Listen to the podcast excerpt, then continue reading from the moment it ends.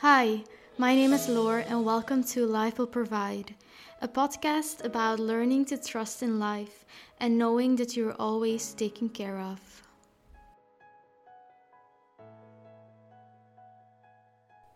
Hello and welcome to today's episode, where we will have a closer look at the title of this podcast. Who or what is life? Who is the one providing for us? Now, I use the word life to refer to, let's say, the consciousness or the intelligence that governs everything that's inside of us and which surrounds us. Consciousness is everywhere and in everything. It's what makes the plants grow, the rain fall, our hearts beat, etc. It infuses all living things. Some people refer to consciousness as God.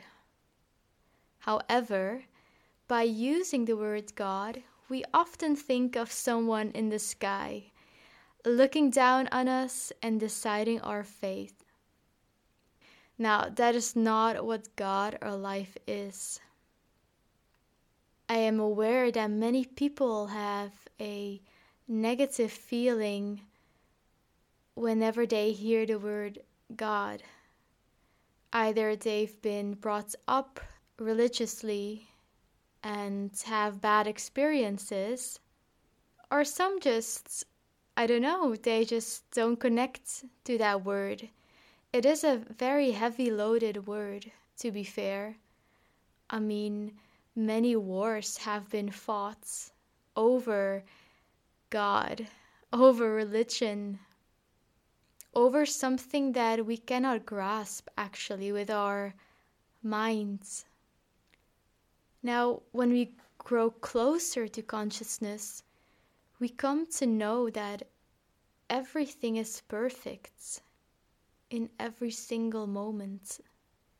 Life already knows all of our needs and will provide everything for us, whether it's material things or experiences.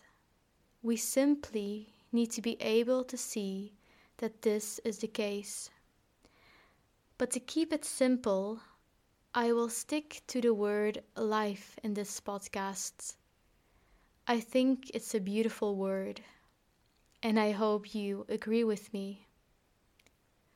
Now, I am also aware that I am using words to describe something that actually cannot be described in words, because life or God is something non-dualistic, and words are very much dualistic. They can only point to something. Words can only give us an idea, so we can only describe life's nature. So keep in mind that whenever I speak about life, that these words are not the same as the actual experience. Please allow me to share some quotes. I'm a big fan of quotes on God from several spiritual teachers that I love. Hopefully they clarify what I mean by life or by God even more. The spiritual teacher Eckhart Tolle says that through the present moment, you have access to the power of life itself, that which has traditionally been called God.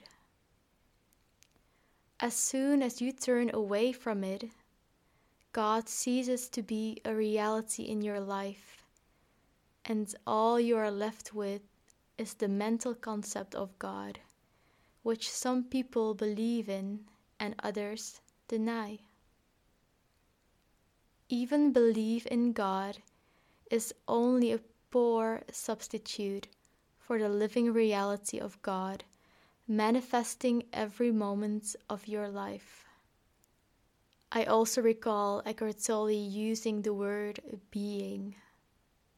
I love that word as well, because it doesn't mean anything. You can't put a mental picture or image when you hear that word or read that word. Well, when you think of God, we tend to think of this man in the sky with a beard. So it's much more difficult to not make God a person, which is what we tend to do when we think of God. And what Tolle is saying is that when we become present and when we are not ruled by our thoughts, in those brief moments in between our thoughts, there is this stillness, there is this peace. You become aware of this undercurrent that's always there. And that's when you tap into this life force, this intelligence, which is always quiet, but very loving at the same time. Then we have Mooji, and he says that God comes in many forms to take care of you. And that's what this podcast is all about. Life will provide. And it will take many, many forms. He also says, God can never be close, because it would mean that there is some place where God is not. God is infinite. We cannot exist outside of the infinite. Therefore, God is our reality. Wow.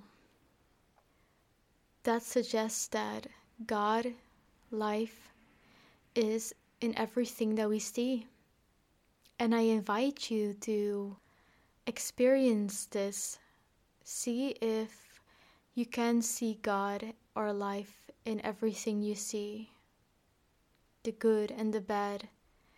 Can you see that when forms change, there's this formlessness behind it? This formless realm that is ever present and unchanging while the rest in the world changes.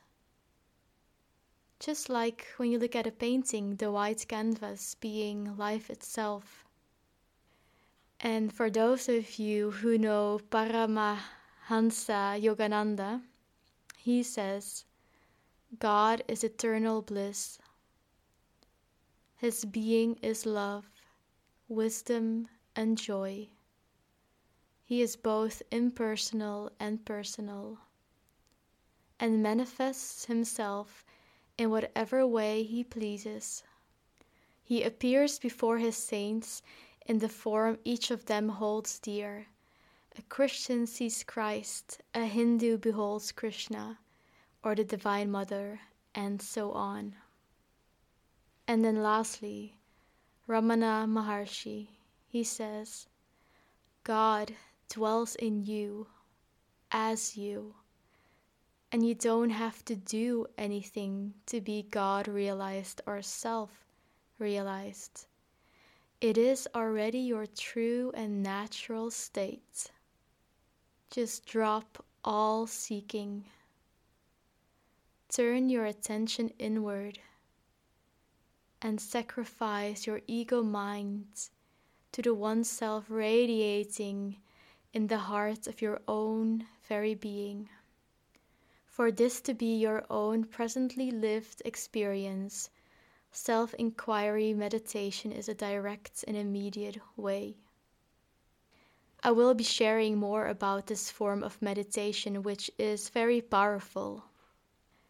And it is good and important to remember that it is true that whenever we stop searching and looking in this world for happiness, we will notice that it is right here, right now.